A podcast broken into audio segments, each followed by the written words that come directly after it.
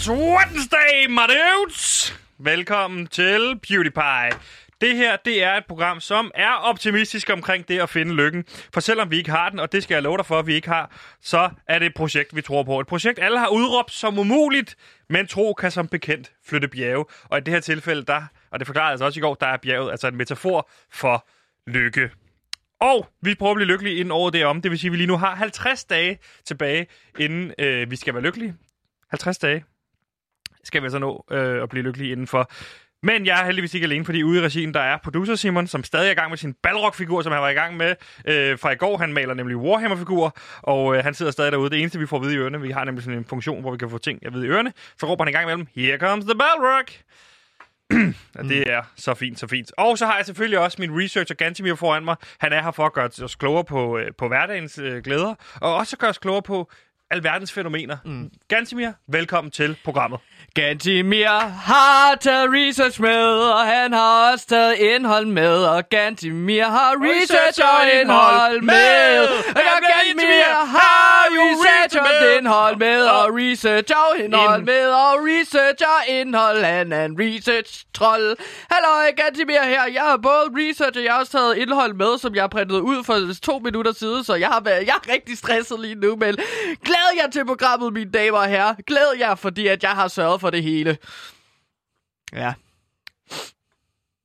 Og i dag skal vi igennem lidt forskellige, fordi vi skal kigge nærmere på, hvad er der egentlig med Mogens Jensen og de mange skiftende forklaringer. Så dykker vi endnu en gang ned i, øh, hvad hedder det, døgnrapporten. Vi har Borgen, sæson 4, endnu en gang øh, tæt kig på den. Så har vi besøg af en ny øh, gæst og ven af programmet, og så skal vi kigge på meget kritik, der egentlig falder lige nu fra den danske film Shorter. Så vi har masse godt på programmet, så I kan lige så godt glæde jer. Læn jer tilbage, ved mindre I sidder på en cykel. Så fortsæt med at cykle, fordi mm. det kan være farligt at læne sig tilbage, mens det man cykler. Godt sagt. Velkommen til PewDiePie. Vi vil være...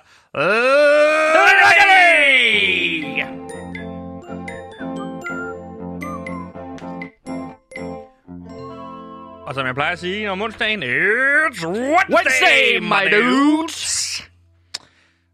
Ja, og hvad Og- hedder det? Um, Det skal bare lige siges, det er torsdag i dag. det er torsdag? Det er torsdag. Er det ikke onsdag? Det er ikke onsdag. Nej, nej. Så sletter jeg lige den her. Jeg havde en, en sjov en om onsdagsnegle. Nå, ja. Så kan jeg strege den. Det kan du så ikke fyre bup, bup. Hold da, der er meget, der ryger på det. Nu. Vi har i hvert fald en lykkebarometer. Der kan vi starte så. Ja. Øh, og det her lykkebarometer, det går ud på øh, lige at sætte stemningen. Hvor lykkelige er vi? Og Gantemir, hvor lykkelig er du fra en skala fra minus 100 til plus 100? Jamen, der er jeg på en minus øh, 73'er. Det er jeg sgu. Og det er på trods af, at det er Knud den Stores... Øh, altså, det er den dag, Knud, den- Knud den Store, øh, han døde. Han døde for 985 år siden i dag. Mm.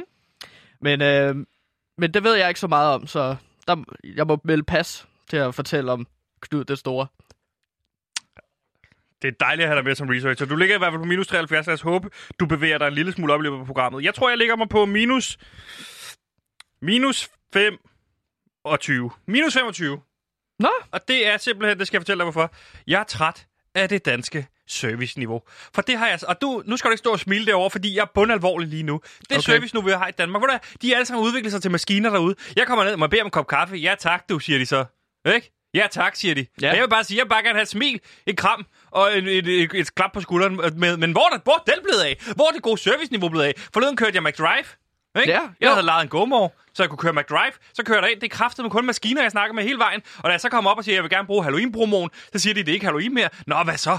Kan der da godt være en lille smule service, så man kan få en rabat på 10 kroner for en Big Mac. Men nej, nej, det hele er systemer og maskiner kraft med du. Og du skal ikke stå og smile der, for jeg er bundalvorlig. Jeg er en menneskekender. Jeg er en menneskekender helt ind i sindet. Jeg kan godt se mennesker. Jeg har selv arbejdet i serviceerhvervet. Jeg er flaskedreng i over halvandet år. Jeg ved godt, hvordan man er en flaskedreng. Øh, øh, dreng. Men ved du hvad Ja. det hele er? Nu er det flaskeautomater, mand. Mm. Serviceniveauet i Danmark, det er for lavt. Men snakker du meget med kunderne, da du var flaskedreng? Ja, Nå, hvad snakkede du så med dem om? Det er ikke Hvad- meget, en flaskedreng har at tilbyde, forestiller jeg mig. Hvad skal, jeg, hvad skal du have for det? Den flaske der, spørger man så. Så du vil købe flaskerne af Det er da sådan, det kunderne? fungerer. Hvad er flaskedreng? Så spørger de. Hvad, øh. Så kommer han ned, øh, herr Olufsen. Ham kan jeg sgu da godt huske. Så siger "Hey, hvad så, herr Olufsen? Så siger han, Nå, tak fordi du kan huske mit navn. Øh, tak for det, siger han. Ja, Altså, Ja. øh, det sgu da Ja, nemt ja. nok at huske et navn. Ja. Jeg kan da godt genkende ham. Det er ham med den store vort i panden. Så siger herr Olufsen, hvad, kig- hvad skal vi kigge på i dag? Så siger han, jamen jeg har de her øh, øh, øh, mælkeglas med. Mælkeglas. flasker. Ja, okay. Så siger jeg, ved du hvad, du kan få en, en, en ristaler per styk. Ja, Så okay. siger han, fint. Okay. Øh, det giver sgu da sig selv. Ja, det er klart. Så jeg er lige nok på minus 25. Serviceniveauet er for lavt. Modtaget. Det kan jeg godt høre på dig, at det, det, det går der meget på. Ja. Nå, lad os komme i gang med programmet. Jeg er sgu glad i dag. Nå, okay. Glæder dig til Radio Louds nye podcast, som dykker ned i forliste danske forhold. BMX-kærester er podcasten, hvor to ekskærester tager en resttur på BMX for at finde ud af, hvad der egentlig gik galt. Øh, hvorfor var det egentlig, du forlod? Pas på grenen! Au! BMX-kærester, eksklusivt på Radio Loud.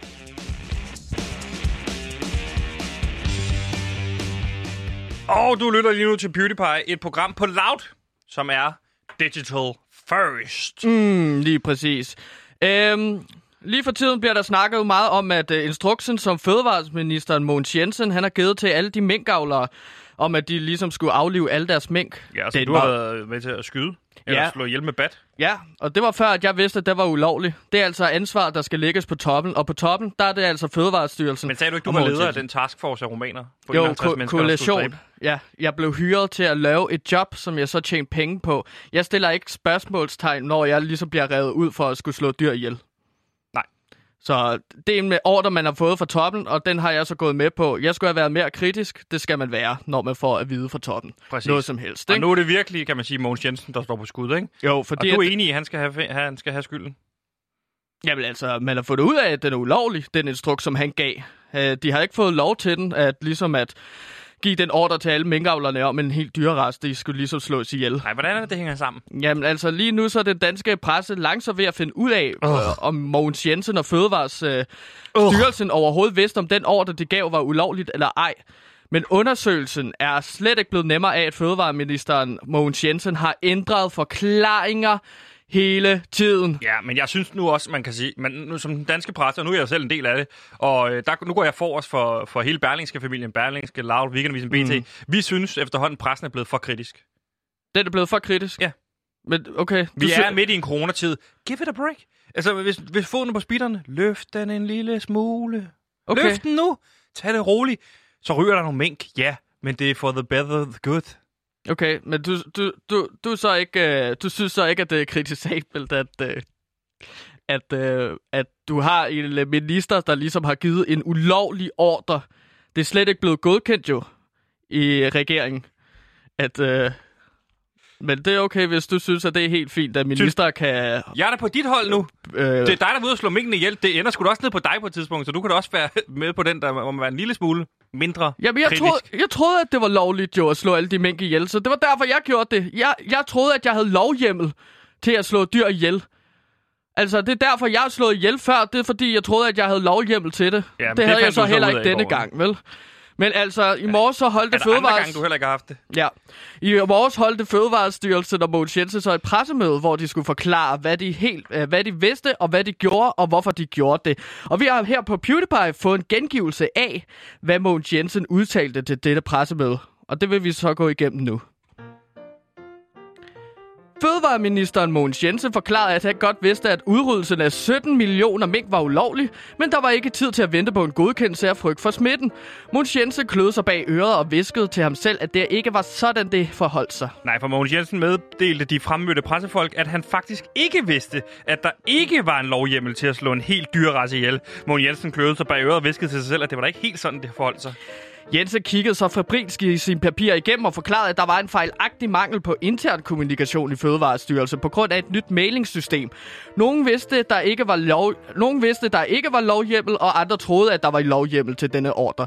Mogens Jensen kløede sig bag øret, og så viskede han til sig selv, det var vist ikke sådan, det helt forholdt sig. Nej, for Jensen, han smilte anstrengt og forklarede, at der slet ikke var blevet sendt mails rundt i sagen om minkudryddelsen, men at Fødevarestyrelsen havde startet en ordning, hvor de kastede dartpile efter en stor opslagstavle om, stor opslagstavle om, hvilke dyreracer de skulle udrydde. Det er en ordning, der tidligere har resulteret i ungdomshus, ungdomshusets udryddelse. Han grinede nervøst og undskyldte forvirringen af med, at han nok havde drukket for meget kaffe. Mogens Jensen kløede sig der bag øret og viskede til sig selv, at det ikke måske var helt sådan, at det forholdte sig. Ja, og så je- rømmede Jensen sig og forklarede, at han faktisk ikke drikker kaffe, men foretrækker et koldt glas mælk om morgenen. Forvirringen skyldtes, at han skal spille DM-finale i badminton i aften, så han var en smule distraheret. Mogens Jensen kløede sig så bag øret og viskede til sig selv, at det ikke var sådan, det forholdt sig. Ja, men Jensen tog en serviet op og tørrede sveden af panden, inden han meddelte, at han gerne ville ændre forklaringen på forvirringen. Han spiller slet ikke badminton, men elsker at grave et hul i sin have, som han så nogle gange stikker hovedet ned i. Mogen Jensen kløede sig bag øret og viskede til sig selv, at det måske ikke var helt sådan, at det forholdt sig. Jensen tog hurtigt to hovedpinepiller og forklarede, at han faktisk ikke har nogen have, men lever i et lille skur, som han har bygget med grene og blade under en bro uden for Christiansborg, hvor han lever af at spise de geder, der krydser hans bro. Mogens Jensen kløede sig bag øret og viskede til sig selv, at det ikke var sådan, det forholdt sig. Nej, for Mogen Jensen han løb en tur rundt om Christiansborg og forklarede for pustet, at han selvfølgelig ikke spiser geder. Han får sin ernæring ved at lægge sig nøgen på en stor sten ved kysten, hvor han suger mineraler gennem huden. Mogens Jensen kløede sig bag øret og viskede til sig selv, at det måske ikke helt var sådan, det forholdt sig. Mogens Jensen hamrede hovedet gentagende gange mod muren og forklarede, at det faktisk var en fejl, at han skrev, at alle mink skulle udrydde sin mail til Fødevarestyrelsens medarbejdere. Han ville have skrevet, at Hej-familien skulle udryddes, fordi at overvurderet dansk topfamilie, som ikke har noget på den legendariske Johnny Reimer, råbte Mogens Jensen helt rød i hovedet. Mogens Jensen stod med hovedet hævet og med et selvsikkert smil. Øhm, og, men så kløede han sig straks hurtigt bag øret og viskede til sig selv, at det ikke var sådan, det forholdt sig. Og så sluttede han af med, at den kontroversielle, altså den kontroversielle fødevareminister rev sin skjorte af, og med frode og munden ændrede Mogen Jensen igen forklaring. Han sagde, at han vidderligt troede, at alle i Danmark syntes, det ville være en rigtig god idé at udrydde minkindustrien. Han kunne jo slet ikke vente med at aflive alle de flabede veganere som det næste store skridt, men den må han åbenbart lægge på hylden, sagde Jensen med en snærte sarkasme. Mens Danmarks fødselsminister øh, Mogens Jensen fortsætter med at ændre forklaringer, sad pressen måbende tilbage, uden at være blevet klogere på, hvem der vidste hvad og hvornår. Du har ikke så lang tid. Okay. Ja, det var fint tid. Hej, jeg hedder Troels Nyman, og jeg er kok, og jeg betragter Gantemir som min søn.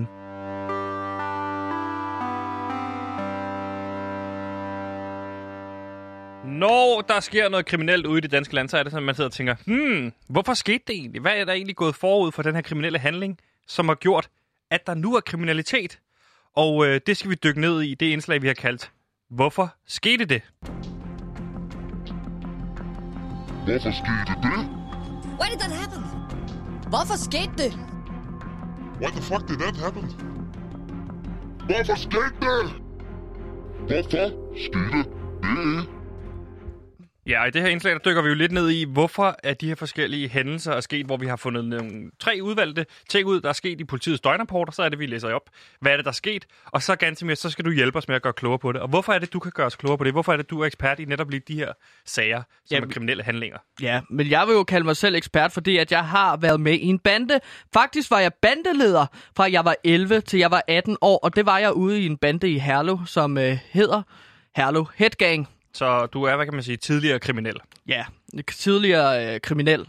Øh, ja, det vil jeg jo sige, jeg er. Når man har været kriminel, ikke, så er man tidligere kriminel. Jo. Ikke præcis. Jeg er i hvert fald ikke kriminel længere. Godt. Og øh, jeg har lyst til at spørge dig i første omgang her, fordi det kommer lidt ind på det i, øh, i døgnrapporten her senere. Har du nogensinde brugt ild i dit erhverv som kriminel? Jeg ved, du har sat ild Mm. til mennesker, altså Ja. sat ild til dem, øh, hvor det var brændt levende. Ja. Med, øh, hvad hedder det, du brugte? Jamen, det var sådan en lille ukrudtsbrænder. Ja. Fordi at så kunne man ligesom øh, liste sig tæt på øh, øh, den, det offer, man gerne vil øh, slå ihjel. Og så kan man lige starte ved benet, og så inden de lægger mærke til det, så står de altså i fyr og flammer, som man siger, ikke? Det er et udtryk, fyr og flamme. Ja.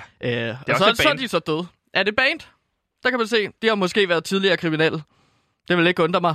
Men ja, jeg har brugt... De, jeg har må jeg brugt spørge om noget? Ja, Det vil ikke undre dig, at band, der hedder Fyr og Flamme, tidligere kriminelle, men du kender ikke bandet. Jeg kender ikke bandet, men det vil ikke undre mig. Altså, der er mange musikere, der har været tidligere kriminelle, ikke? Hvem? Branko. Blandt andet Simon Kvam også. Er det, fordi han er indvandrer, du siger det? Nej, ja, det er ikke det, han rapper. Det At ved du ikke. er- Du går bare ud fra, at han er kriminel. Men Simon Kvam har også været kriminel. Og øh, ja, der er mange musikere, Hvordan der har Simon Kvam været kriminel? Det vil jeg gerne høre lidt mere om, inden vi dykker ned i døgnrapporten. Jamen, han har jo engang... Fordi jeg, jeg idoliserer Simon Kvam. Han Ja. er en af de helt store sammen med Peter Faltoft. Mhm. Så hvorfor står du og siger til mig nu, at han er kriminel? Jamen, øh, altså, har du nogensinde hørt Nephews musik? Ja, det er jo det, jeg siger. Jeg elsker Nephew. Det er jo pisse dårligt. Altså sådan, det synes jeg oprigtigt, og det er der mange, der ved derude, og det burde være ulovligt. Altså det burde være en kriminel handling at lave den slags musik, som Simon Kvam han laver i Nephew. Men altså grunden til, at de er blevet så store, de har spillet på Orange Scene, Danmarks største scene, efter min mening, i Danmark, det er jo fordi, han har skåret flere fingre af forskellige folk og mennesker. Og det kan jeg bare sige fuldstændig øh, altså selvsikkert. Fordi du har set det. Han har skåret øh, fingrene af min daværende kæreste, Hvem er det? øh, Tilde. Tilde hvad? Øh, Tilde Christensen. Okay. Hvem er Tilde Christensen? Hun spillede bas. Eller hun var ikke rigtig min kæreste. Jeg sagde, at hun var min kæreste, men hun sagde, at det var ikke sådan, at vi var kærester. Og det var så lidt. Øh, ja. Men øh, øh, hun sagde bare, at jeg skulle stoppe med ligesom at følge efter hende, og ligesom skrive til hende, og så videre. Og, så hvorfor sagde er det så, du så, med okay. til at skære fingrene af hende sammen med Simon Kvam? At, hvad? Undskyld. Hvorfor er det så, du er med til at skære fingrene af hende sammen med Simon Kvam? Nej, jeg har ikke været med til at skære du fingrene siger, af du har hende. set det. Ja, jeg har set det. Men det var fordi, han havde på et ræb om mig, mens jeg sad på en stol. Altså, det var sådan noget, så skulle vi sidde og høre på uh, Simon Kvams nye solo-EP. Og det gad jeg sgu da ikke at høre, så han tvang altså... mig til det. Hans solo-EP, den er udkommet for ikke så lang tid siden. Ja, men der to... ja. Du sagde, du var ude af kriminalitet for, for, for, for mange år Men siden. den har været lang tid undervejs. Han havde kraftigt skrevet den for 15 år siden, mand. Så der Som er, du vandmand, 12 ikke? år, der er du 12 år, da Ja. du bliver bundet fast. Altså, Simon Kvam. Hvor, Ja. gam, hvor gammel er Tilde på det her tidspunkt? Tilde, hun er 28. Så du har fulgt efter en pige på 28, som du har kaldt din kæreste, som har sagt til dig, at du skal stoppe med at følge efter hende. Så vælger Simon Kvam at binde dig fast, Ja. fordi du skal se på din bassist Tilde få skåret fingrene af. Mm. Hvordan hænger det sammen? Det jeg kan slet ikke finde de tråde sammen. Hvorfor binder han dig fast? Jamen, altså... Altså, det, det var for, altså, hun var, øh, hun var Herlos bedste bassist, og Simon Kvam, han ville ikke have, at, øh, at jeg vil gerne have hende til at spille øh, bass for mit band. Øhm, Og det vidste Simon Kvam. ja, og det, det vidste Simon Kvam, Hvorfor fordi det? han, han, var også med i bander rundt omkring. Altså, Flere bander? Ja, Silkeborg-banden for eksempel. Hvad Så hed det de? bare, jamen, den hedder Fisk. Det hed Fisk. Ja, den hed bare Fisk. Og så var Simon Kvam med i den bande, og så følte han ligesom, at han skulle skære fingrene af en eller anden, jeg kendte, fordi at vi var oppe og toppes. Allerede som 13 år, jeg var bandeleder af Herlo, ikke? Herlo og Silkeborg. Øh, Hvorfor hed den Fisk, den bande i Silkeborg? Jamen, altså, for, fordi at når politiet spurgte om, øh, hvem der havde øh, begået en kriminel handling, så sagde de bare fisk. Nå, så du ved, go fisk, altså du ved, det ved ja, jeg ikke. pas. De Vir- vidste ikke. Virkede det? Ja, politiet er overraskende sådan, øh, overbærende i Silkeborg. Spændende. Nå, mm. lad os hoppe ned i den første historie. Ja.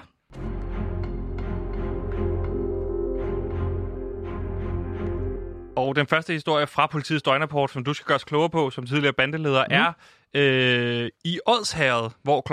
15.06 kørte politiet og brandvæsen til en brand i et naturområde på Strandløsvej i Hørve.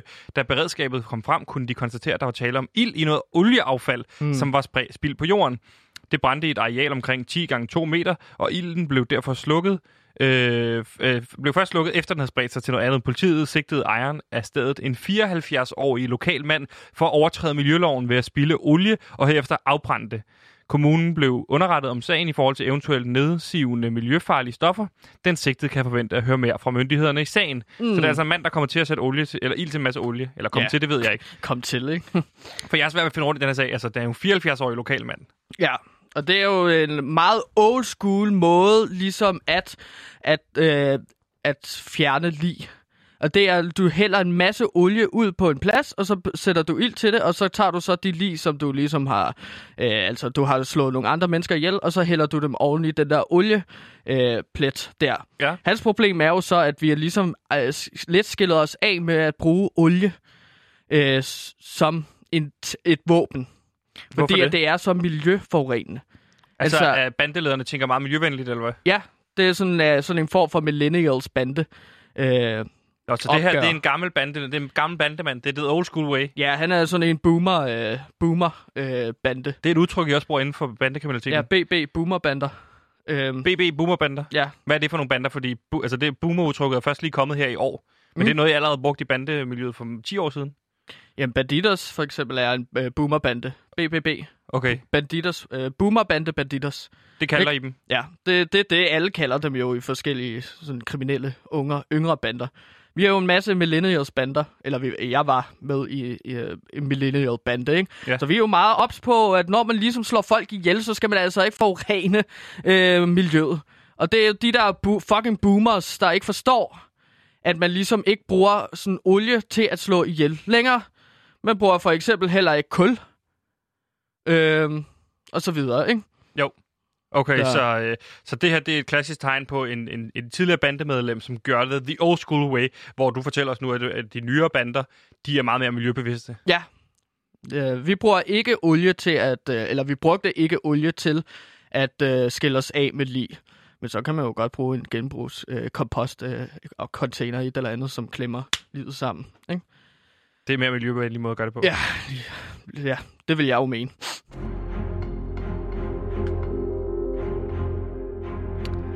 Og vi bliver i Odsherred, hvor der var brand i et tog kl. 12.55. Opstod der røgudvikling fra motoren på et passagertog, som stansede på Svindinge station.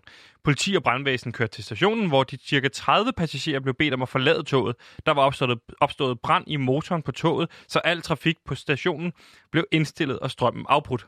Brandvæsenet fik slukket ilden, før den spredte sig, og ingen personer kom til skade. Havarikommissionen blev orienteret og kørt til stedet. Politiet foretager nu en brandundersøgelse, som skal beskrive omstændighederne omkring brandens opståen. Passagererne blev senere afhentet af et andet tog. Ja. Det virker meget uskyldigt for mig. Ja, men det er, der, der kan jeg godt se, at, øh, at det her, der snakker vi altså boomerbander igen.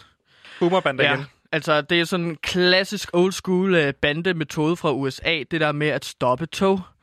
Altså, Det er jo det er togrøveri, kan man sige, hvis Ja. man har prøvet at spille Red Dead Redemption. ah, pew, pew, you shot me dead. Lige præcis. Ja. Så er det, man ligesom går op på, ty- på, på siden af toget, rider op ved siden af toget, Ja. får stoppet det, øh, røveri, og så videre, og så er man altså warned. Ja. Og det betyder altså, at man er... Øh, Mm. Ja. Ja, ja, men det, er jo- det er jo sådan en gammeldags metode, hvorpå man øh, ligesom øh, brød ind i tog. Øh, blev der stjålet noget? Står der noget af det? Nej. Nej. Øhm, men øhm, altså, det, det er jo de her danske boomerbander igen, som er sådan helt fascineret af den der John Wayne øh, country western-agtig stil. Og som øh, ligesom igennem 70 år i Danmark har øh, reddet op ved siden af tog med deres, øh, ja, så er det ikke heste, men mere sådan, øh, ja, altså ponyer eller æsler og sådan noget. Må jeg Ikke? spørge om noget? Hvad ja. gør de yngre bander her? Fordi de, hvis du siger, de ældre bander, de, de røver meget tog og sådan noget. Hvad gør Mm. de yngre bander så? Ja, vi røver me- eller vi røde metroer. Okay. Ja. Hvordan fanden kommer man ned i metroen? Altså, øh, Jamen, du har jo rejsekort nu, ikke? jo. Så du bruger bare rejsekort. Når man og går så, bare ned i metroen. Det er Ja. ikke sådan noget med at stoppe metroen. Det er bare ned i metroen, ja, så går rundt og røver Ja, ja, du går bare ned i metroen, og så siger du sådan, undskyld, vi forstyrrer, men vi skal nå at stjæle en masse ting fra jer inden næste stop. Okay, så I tjekker ind, inden I gør det? Ja, vi tjekker lige ind. Vi er Hvorfor? jo ikke psykopater. Okay. Altså, det, det skal jo løbe rundt metroer. Hvis jeg ikke betaler, når jeg går ind i metroen, så kan vi ikke få metrosystemet til at løbe rundt, vel? Og når man så laver sådan en røveri, fordi der er jo gerne halvanden minut, to minutter til næste station, Ja. ja. så har man jo travlt. Ja, du kan ikke nå at røve dem alle sammen. Det er klart. Men du kan nå at være effektiv og ved at lige som at kigge rundt. Okay, du skal i hvert fald ikke have nogen SU-studerende. Du skal hen og have de ældre mennesker, som men, har en masse penge. Ikke? Så men- går du hen med en pistol. Men de rigeste mennesker, de tager vel taxa eller kører selv i bil. Jamen, du vil være overrasket, hvor mange der tager en metro. Det, er- der er mange, der synes, det er hyggeligt at køre i en tunnel under jorden. Langt under jorden. Så du kan sagtens øh, øh, vinde en masse penge på det. Okay. Og det er det, som de, de her boomer-generation ikke forstår, fordi at de rider så på heste, og så brænder de et eller andet tog, som så må stoppe, og så rider de afsted, fordi at... Men det er også super spændende. Jeg vil bare gerne tilbage til det her metro her. Ja, klart. Øh, hvordan får man penge? Hvordan får man folk til at overgive sig pengene? Eller sådan, jeg vil jo ikke give dig penge, hvis du kom hen til mig og sagde, Mm. øh, stik mig dine penge, så vil jeg sige, fis af med dig. Ikke? Nå, men så, så tager jeg kniven ud frem, så, så har jeg to, en kniv i hver hånd, og så stikker jeg den mod dine øjne, og så siger jeg, kan, er du sikker på, altså, kan du se, se øh, fordi jeg prøver også at være lidt sjov her, Ja. ikke? kan du se alvoren i det her? Nå, og det så kan de jo godt, fordi på de, C. ja, ja, fordi at de kan jo godt se, at eller, de har to knive foran deres øjeæbler, ikke? Mm. Så de kan jo godt se alvoren i det, og det hvis plejer de, vi ikke. Men hvis, er, er det ikke noget med, hvis kniven kommer for tæt på, så kan man faktisk næsten ikke øh, se den, fordi den er for tæt på, og man ikke kan fokusere på den. Ja, nogle gange er det også sket, at jeg er kommet til at stikke det lidt for langt frem. Og så er der nogen, der har mistet øjnene.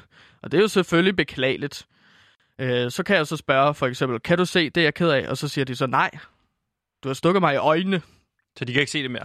Nej, så kan de ikke se det mere, men så kan man så røve dem ret, meget, ret lettere, ikke? Jo. Så for at opsummere, så er der altså en, en, en mere moderne måde at lave de her tog, togrøverier. Det foregår nede i metroen. Mm. Og der siger du, at du i hvert fald ikke er psykopat, så du husker at tjekke ind. Ja, Men og tjek ud. man skal jo ikke, øh, altså, man skal ligesom sørge for, at ellers så bliver det rigtig dyrt for dig, ikke? Jo. Så, så er det jo lige meget, om du har stjålet en masse penge. Altså, der er en bøde på 25 kroner, hvis man glemmer at tjekke ud, ikke? Mm, Så præcis. det faktisk kan være billigere og, Ja. ja. og ikke at tjekke ud. Ja, og tænk på, hvis du ikke tjekker ind, og der så kommer en kontrollør. Så vil, jeg, vil du så ikke tage kniven frem? Du har jo... Øh, du har lige stukket en mand i begge øjenæbler. Hey, fair is fair. De passer bare deres arbejde, ikke? Ligesom jeg passede mit Ja, okay. som øh, bandekriminel forhenværende. Spændende.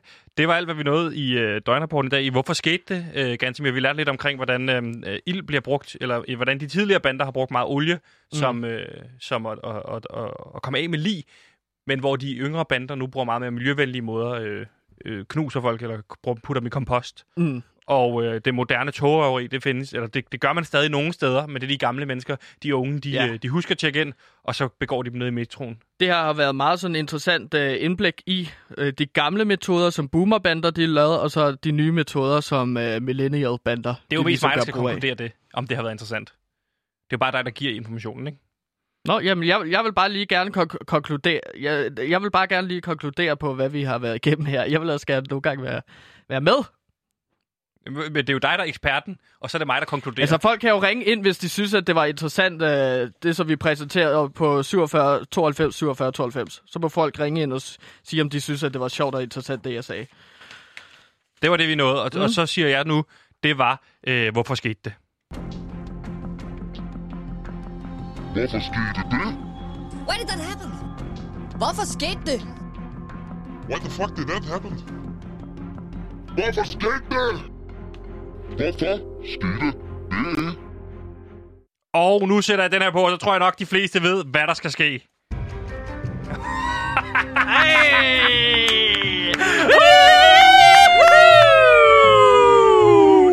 It's Wednesday, Manu! Og nu er det altså tid til, at vi skal er læse op. torsdag. Lige præcis. Nu skal vi læse op fra Borgen, fordi det er nemlig sådan, ganske mere. Du har fået fingre i de nye Borgen-manuskripter. Mm. Øh, du kender Adam Prise, påstår du?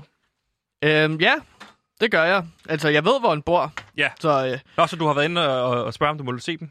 øh, jeg er bare gravet i hans affald, ikke? Og så har jeg fundet øh, det her Borgen-manuskript, som vi læser op fra en gang imellem, ikke? Lige præcis. Og det kom frem, at vi i 2022, altså nu får en sæson 4, men her kan man få et lille sneak peek i, hvordan der allerede kommer til at foregå. Og i dag skal vi læse en lille scene op fra afsnit 9 i dag. Og vi har jo tidligere øh, læst lidt omkring øh, de her alvorsnakke, vi har haft med Ben Seier omkring MeToo, fordi at den nye borgen er jo mere aktuel end nogensinde før. Mm. Så øh, har vi også, hvad hedder det, haft fat i øh, Begitte, som forsvarer på live-tv. Og Borgen, det er jo den her DR's dramaserie, som handler om det politiske liv på Borgen. Og når jeg siger Borgen, så ved folk jo nok godt, at jeg snakker om... Christiansborg! Ja, lige præcis. Og ikke en ridderborg, selvfølgelig. Nej, lige præcis. Hvis man skulle være i tvivl. Det, er ikke- det handler ikke om ridder, det her. Det, det, det ville være en federe serie, selvfølgelig, hvis man så noget med nogle drager og, og folk, der slås med lanser og sådan noget, red på heste, ikke? Det ville være, det ville være rigtig fedt. Men øh, det laver man ikke i Danmark. Nej, det skal vi nemlig heller ikke læse op i dag, fordi i dag skal vi læse op fra afsnit 9. Øh, afsnittet hedder Mere aktuelt end nogensinde. Det hedder alle afsnit faktisk, og det her det er skrevet af Adam Prise, Do, Dodie Smith og Bill Pete. Og hvad hedder det? Jeg kan sige, at der er to roller med. Statsminister Birgitte Nyborg. Hep, den har jeg. Den har jeg altid, så det skal Den du ikke sidde. altid. Den har jeg altid. Og så har vi også spindoktor Jakob Sankt Hans. Ha! Den har jeg! Ja, som Den er den jeg. nye, kan man sige, den nye Pilu Aspekt, som jo tidligere var spindoktor, men ikke skal være med i den nye. Så Gansimir, du vil gerne være Sankt Hans, det vil du altid. Ja, Jakob Sankt Hans, som elsker Sankt Hans. Nej, det der er der ikke stået i manuset på et tidspunkt. Noget tidspunkt. Det er noget, du læser ind i det. Pas på med at læse for mange ting i det. Det er det første, man får at vide som skuespiller. Nu har jeg selv prøvet en del skuespil. Pas på med at læse for meget ind i manuskriptet. Det er vigtigt at være sådan lidt mere en flad karakter. Ja, okay. Jeg, jeg tænkte bare, at jeg kunne ligesom give ham lidt liv ved at ligesom føle mig lidt som en Jakob. Og hvis jeg så hed Jakob Sankt Hans, hvad vil jeg så godt elske? Men så læser Jeg- du det bare en, en til en. Bare fordi han hedder Sankt Hans, så elsker han Sankt Hans. Det er jo Mm. det, alle tror om ham. Hele hans liv er han blevet drillet med at være sådan en, der elsker Sankt Hans. Ja, men altså, men folk, Det kunne man jo læse men så er han blevet voksen, og så er folk begyndt at elske at holde Sankt Hans med ham, fordi han holder de dejligste Sankt Hans fester. Der er en masse, der er en masse snobrød og sådan noget til de fester der, som han holder, og drikker også øh, cola til og sådan noget, så kan børnene lege. Men skal vi gå i gang med scenen? Ja. Hvis du gider tage den lille smule seriøst, det, er- det er et manuskript skrevet af Adam Prise. En af de største forfattere, vi har herhjemme sammen med Søren Svejstrup. Ja, det var også øh, Bill Peter. Interiør statsministerbunkeren. Gang. Dag. Vi hører et par fodtrin løbe ned ad den kolde og øde gang i statsministerbunkeren. Vi ser Birgitte Nyborgs nye spindoktor Jakob Sankt Mhm. Hans komme løbende ned ad gangen. Under armen har han en mappe med papirer. Mhm. Interiør statsministerbunkeren. Birgittes kontor. Birgitte sidder ved sit skrivebord. Bag hende hænger et kæmpe portræt. Hun sidder og ryger en stor cigar. Døren går op. Ind kommer en forpustet Jakob Sankt Hans. Birgitte, hvor har du været? Det stikker af helt af derude. Folk tror med at brænde hele borgen ned. De står, de står ude foran og slår på potter og pander. Birgitte rejser sig fra stolen. Hvad er de nu sure over? Det virker til, at folk bare har fået nok nu. Jakob, for helvede. Men hvad tror du, det er, som har fået bæret til at flyde over? Det er det svar, jeg skal have. Birgitte, for fanden. Det var nok dig... øh, Det var nok da dig... øh, Det var nok da du og din fødevareminister valgte at aflive samtlige dalmatinere i Nordjylland. Han stammer ikke. Lad mig lige stamme ind i det. Jo, men jeg tænker, at han stammer lidt. Nej. Jeg var af den overbevisning, at folk havde dalmatinerpelsindustrien. Selvom folk ikke bryder sig om dalmatinerfarmene og Cruella de Vil, så havde de stadig regeringen mere. Så de vil ikke finde sig i, at regeringen handler, øh, handler, om, u- da, da, øh, handler udenom loven. Ikke finde ud af, om du læ... Birgitte smiler lumsk og sætter sig tilbage bag skrivebordet. Jakob ser på den smilende Birgitte med lige del overraskelse og frygt. Birgitte, kan du slet ikke se alvoren i det her? Jakob, du virker så opildnet. Sæt dig ned og tag en småkage. Tag en slapper! Nej, men jeg skal ikke have en småkage. Jeg har lige spist en masse snobrød, Det fordi jeg ikke, har fejret, fordi jeg fejrede Sankt Hans. Jeg skal ikke slappe af. Du bliver nødt til at gå ud og tale. Jakob stopper. Han får nu øje på en 9 mm pistol i Birgittes hånd, som peger lige mod ham. Sæt dig ned, Jakob. Jakob bakker forskrækket og sætter sig, øh, sætter sig i sofaen bag ham. Birgitte rejser sig og marcherer over mod Jakob. Du slipper ikke godt fra det her, Birgitte Nyborg. Jeg skal ud og fejre Sankt Hans Du i stop, aften. det står der ikke. Nu er det jo sådan, at jeg er Danmarks statsminister. Det er mig, som bestemmer over landet. Når folk finder ud af, hvad du har gjort, så kommer de til at brænde dig på bålet til Sankt Hans. Du er færdig, Birgitte. Birgitte griner. Der står ikke Jakob griner. Birgitte griner hånligt. Kære Jakob. Glædelig Sankt Hans. Det står Nej, der ikke! Ja, okay. Hvad er det, der er så sjovt, Birgitte? Birgitte trækker en pistol ud foran Jakob og sætter sig på den.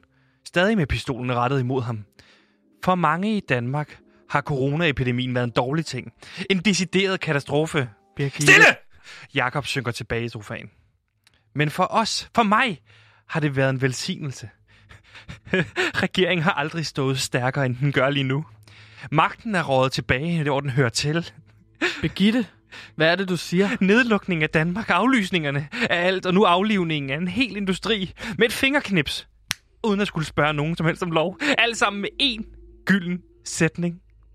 Det var på grund af corona. Du ved, at du ikke... Hvorfor bare... lukker du landet ned, Birgitte? På grund af corona. Hvorfor kan du ikke aflive alle danske... Hvor, hvordan kan du aflive alle danske dalmatiner uden at have lovhjemmel, Birgitte? På grund af corona. Hvorfor blev din spindoktor fundet skudtrapt bag en container på Christianshavn? Hvad? Hvad? Bang! Birgitte trykker på aftrækkeren og skyder Jakob Sankt Hans lige mellem øjnene. Hjernemasse maler væggen bag ham, rød og fyldt med kød. Hans livløse krop falder ned fra sofaen Uh. med et bump. Åh. Åh, det gør ondt. Du er død. Der står ikke flere replikker til dig. På grund... Hvad? Stop med at sige ting. Du er død. På grund af corona. Birgitte tager en dyb indånding. Hun rejser sig og går hen til skrivebordet. Hun lægger pistolen på bordet og tager telefonen og ringer op. det er statsministeren. Jeg har brug for rengøring i bunkeren. En utydelig stemme svarer på telefonen. Ja, det skal være den helt store hovedrengøring. Tak. Birgitte ligger på. Hun går over i sofaen, træder over Jakobs livløse krop og sætter sig der, hvor han sad før. Hun tager en småkage fra kageskålen på sofabordet.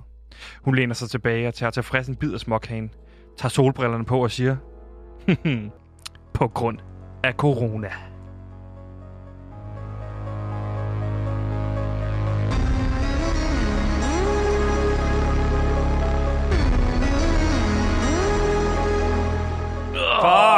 Det er slut. Glædelig Slut. Sankt Hans. Jeg Det er skal slut manuset. Ah. Vi er ude af manuset. Okay, vi Ej, er- hvor er det fantastisk at vide, at Jakob Sankt Hans er død. Så må du finde en anden karakter at spille. Øh, øh, ja, men jeg, jeg, jeg, jeg sagt, Jakob Sankt Hans er jo ikke rigtig død. Jeg foreslår jo, at man... Jeg har en idé til en spin-off med Jakob Sankt Hans, som jeg måske lige kunne foreslå Adam Prise. Og det er jo, at man kunne lave sådan en øh, serie, hvor øh, øh, hvert afsnit det ligesom handler om, at Jakob Sankt Hans han vågner. Altså han vågner hver dag, og så skal han ligesom fejre øh, Sankt Hans. Øh, hvilket, bliver, øh, hvilket bliver meget svært for ham, at ligesom skulle fejre Sankt Hans hver dag. Fordi at han det er skal, død. Nej, det skal være nye øh, idéer hele tiden, ikke? Han kan ikke Altså holde den Groundhog samme Day. Sankt Hans. Groundhog Day. Bare med Sankt Hans. Groundhog Day? Groundhog Day. Okay. Men det er sådan en Sankt Hans, øh, en lille Sankt Hans øh, eventyr, kunne man måske lave. Den er din, Adam Prise. Ring ind. Jeg tror ikke, han er med.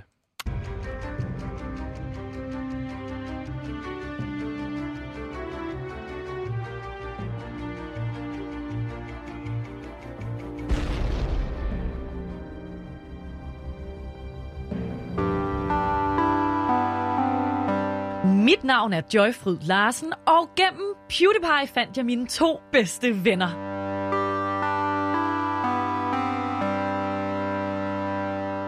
Og så kan vi sige øh, velkommen til en, en ny gæst, øh, fordi nu skal det handle om madkulturens verden. Vi skal dykke, dykke ned i, hvad er der er tidens, hvad er tidens trend, når det kommer til madens verden. Og derfor så har vi inviteret indehaver af kaffebaren Kaffen med den gode kaffe. Ja, kaffebaren med den gode kaffe.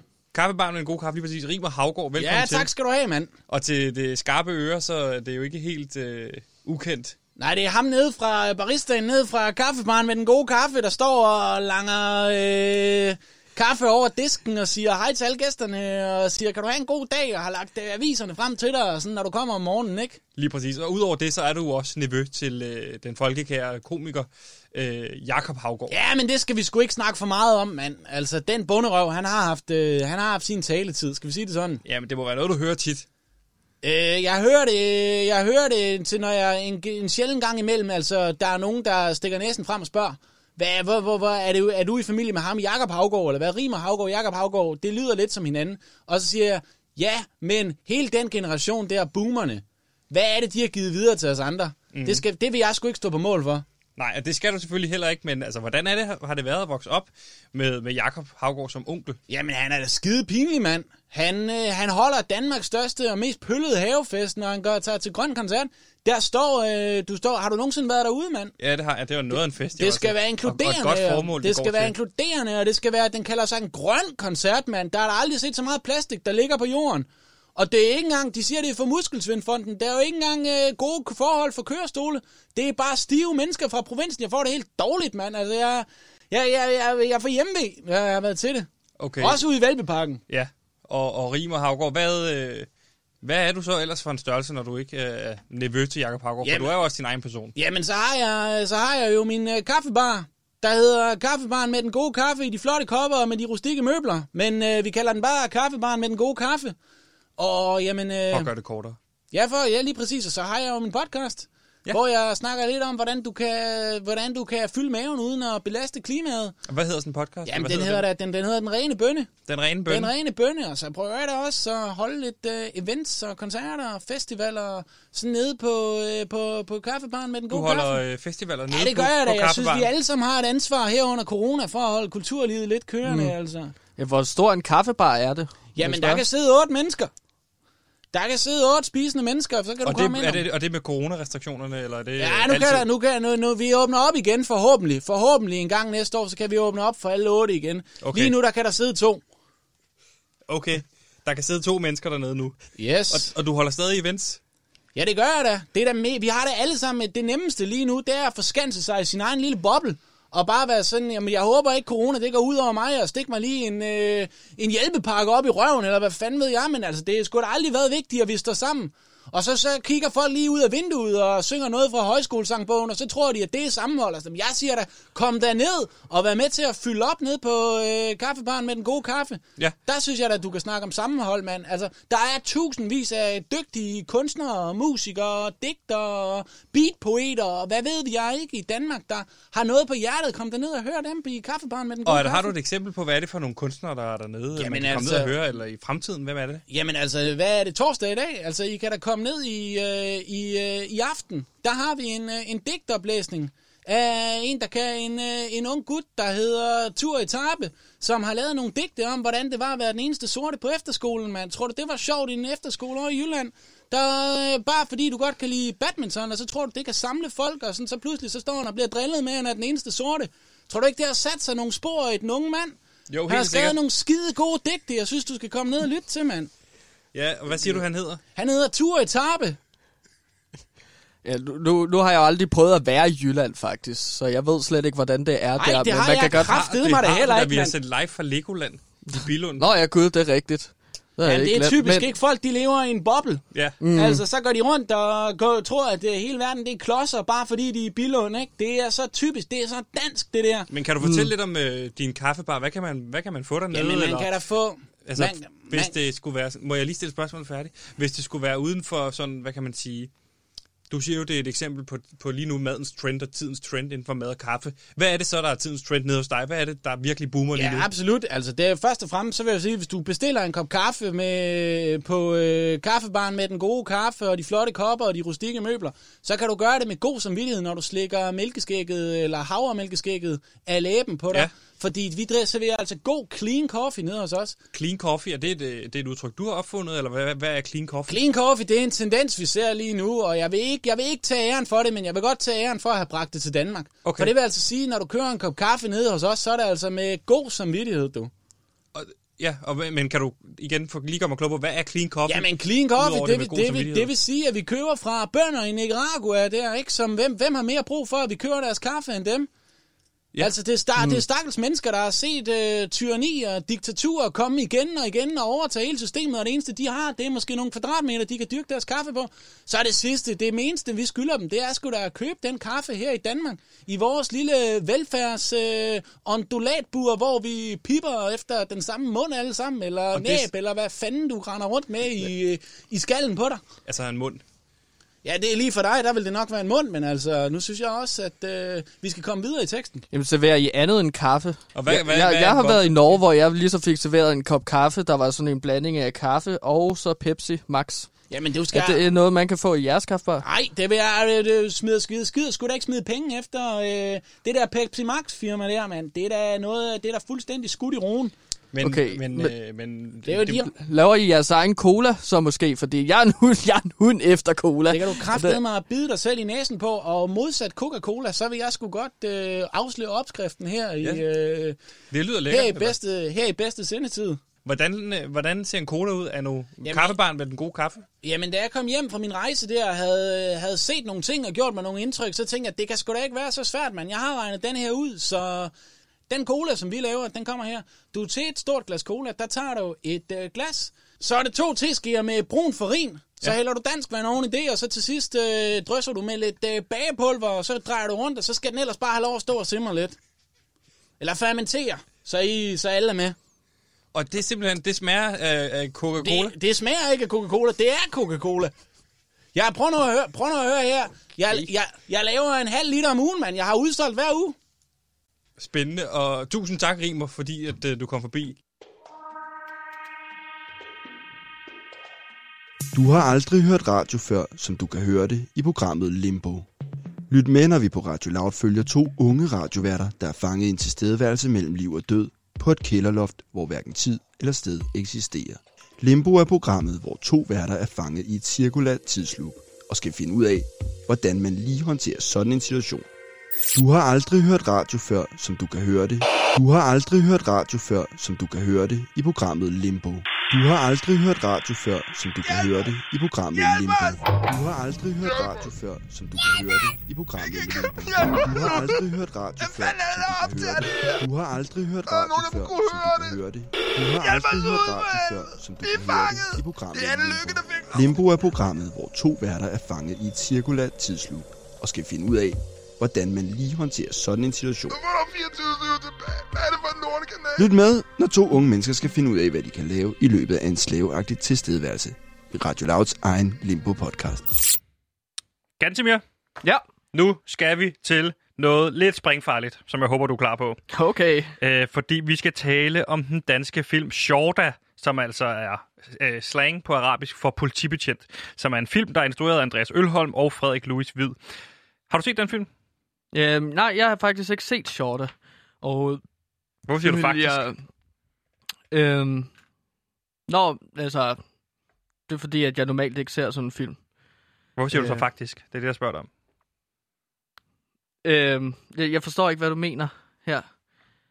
Altså, jeg... Er det fordi, der er indvandrere med i filmen, du ikke har set den? Øhm, nej.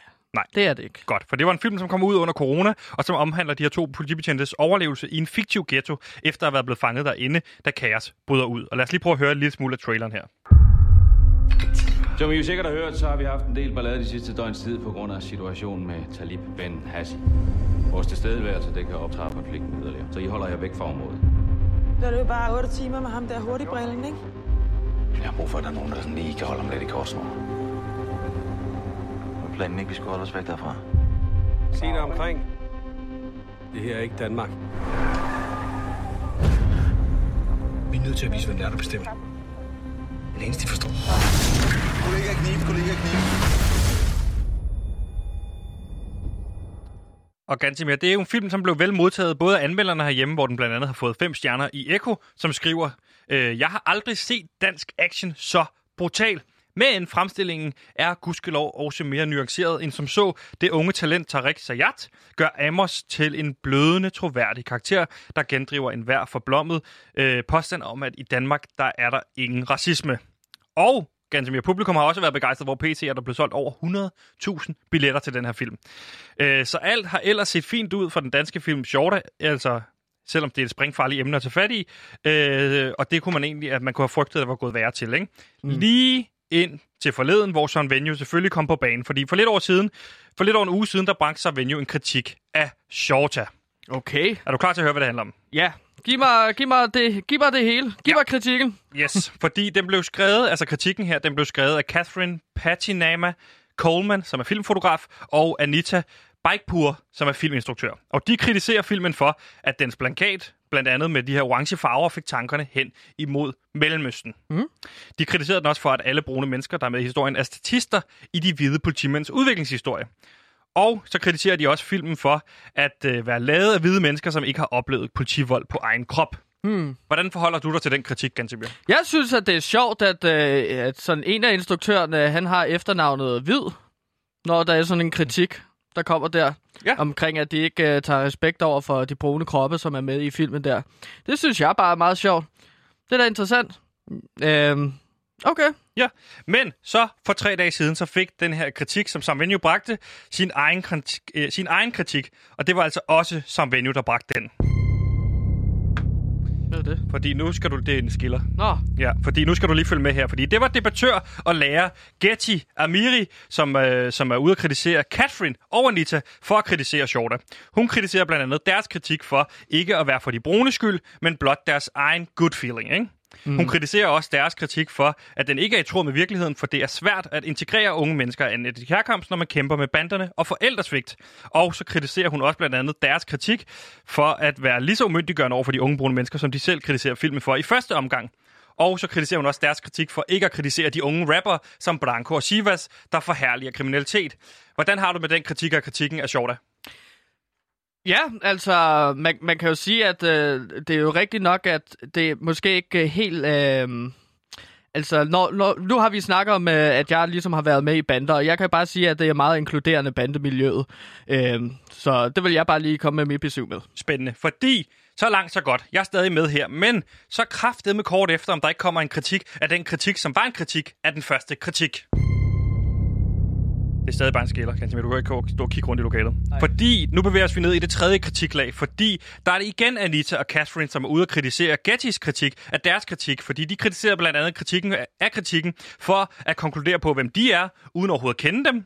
De kritiserer også kritikken af deres kritik for heller ikke at ville kritisere øh, dem. Altså, at, at den heller vil kritisere dem en problemstilling, som i første omgang var en kritik af den stereotypiske forestilling af brune mennesker. Ikke? Så mm. kritiserer de også kritikken af kritikken for at kritisere dem i den offentlige debat. Det får man ikke noget ud af, altså stå og kritisere folk. Selvom de okay. var i første omgang jo selv kritiseret dem, der stod bag Shorta. Okay. Er du med så langt? Nej, men jeg, jeg er lidt mistet overblikket. Det, der er så meget kritik her. Ja, det kan også være besværligt Uff. at følge med i, ikke? Og det er, øh, hvad kan man sige... Øh, altså bare, endnu, endnu, endnu har som ven jo ikke bragt en kritik af kritikken af kritikken af kritikken, men det vil jeg gerne gøre noget ved. Ikke? Fordi okay. jeg er træt af det her. Jeg synes, ja. det er på tide, at der bliver kritiseret, øh, at vi er kommet så langt ud i den her kritik. Klart. Så her kommer min kritik af kritikken af kritikken af kritikken. Okay. Hmm. Kære Samvenjo, Jeg synes også noget, og håber, det, det bliver snarligt bragt hos jer. Jeg synes, det er dybt kritisabelt, at Anita og Catherine kritiserer Getty for at kritisere dem, for at kritisere filmskaberne bag Shorta. For det at kritisere folk i den offentlige debat skaber ikke en god tone, og åbner ikke op for god dialog.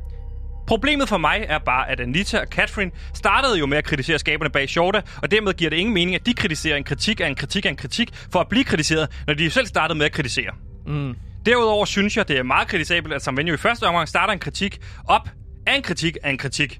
For det synes jeg sagtens, at Sam Venue kan kritisere. For hvorfor er det overhovedet i første omgang brug for en kritik, som der så kritiseres, for så efterfølgende blive kritiseret? Det gør, at vi ender med min kritik. Der bliver en kritik af en kritik af en kritik af en kritik. Og det synes jeg er for kritisk, at vi skal så mange lag ned i kritikken, at jeg ikke længere selv kan være med. For så har jeg jo ikke engang taget stilling til problemstillingen. Fordi jeg skulle jo kritisere den kritik, Anita og Catherine kom med til Gettys kritik, at deres kritik i første omgang så var en kritik af Shorta. Så nu har jeg rent faktisk sat mig ned i biografstedet og set Shorta for at kunne skrive den kritik. Men jeg har ikke tid til at kritisere Shorta, fordi jeg skulle kritisere kritikken af kritikken af kritikken.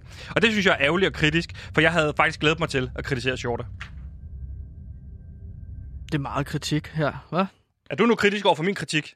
Ja, altså, det, det kan du godt sige, men jeg tør næsten ikke at være kritisk, fordi så får vi sådan en øh, øh, kritik i femte led, og så bliver det bare en eller anden form for sådan en inception af kritik. Inception? Ligesom ja, Altså ligesom Inception? filmen Incep- Inception, ikke? Inception. Ja, lige præcis. Øhm, så, men ja, godt. Ja, fint. Det er da dejligt, at der kommer noget kritisk ind, øh, sådan noget samfundsdebat. Det er meget... Det er fedt med en samfundsdebat, samtidig med, at det er dybt kris, øh, kritisabelt. Tak for de afsluttende ord. Mm. Mit navn er Frans. Det her er radio.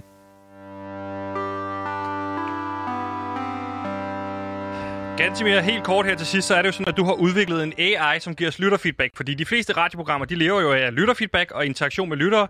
Øh, men det er ikke en gave, vi har her på Radio Loud. Øh, det her gratis indhold i form af lytterfeedback. Det eneste lytterfeedback, vi har fået, det er folk, der kommer med hadbeskeder, sviner os til og dødstrusler. Ja. Øh, så det har sat dig ned og bygget en AI, som kan give os lytterfeedback. Er det ja, ikke rigtigt? jeg har opfundet en kunstig... Øh, jeg har bygget en robot, en kunstig intelligens i mit værksted. Og hvordan så, har du gjort det? Jamen, jeg har taget en masse sms'er, øh, og det har jeg gjort fra primært Loud, men så har jeg også taget fra P3 og P4. Så har jeg taget sms'er fra min og et par venners øh, telefon, og så har jeg smidt dem alle sammen i en algoritme, øh, som så analyserer indholdet, og så spil- kan den her Lyttertron 3000, som jeg kalder den, ligesom spytte den ene sms ud efter den anden. Ja, og Gansimir, vil du ikke bare tænde for den, for den står jo herovre til højre, kan jeg se. Du Jo, har givet jeg- tøj på i dag. Ja, jeg går herhen.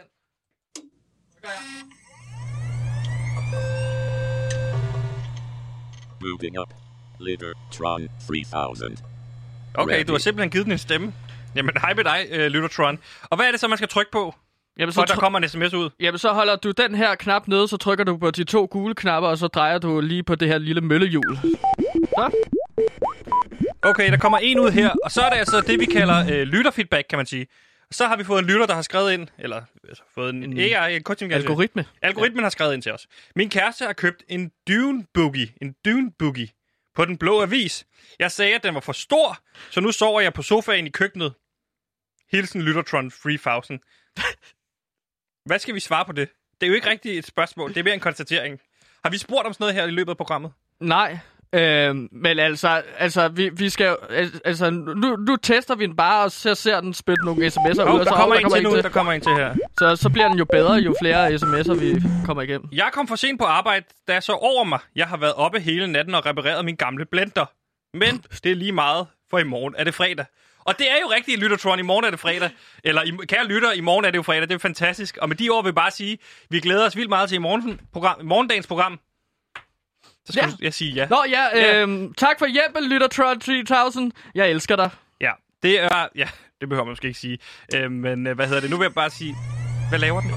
Og nu, Det var alt, hvad vi nåede for i dag. Tusind tak, fordi... 3000. Irriterende. Ready. Tusind tak for i dag. Vi når ikke mere. Tak til dig, Gansimir, og tak til Simon ude i regien.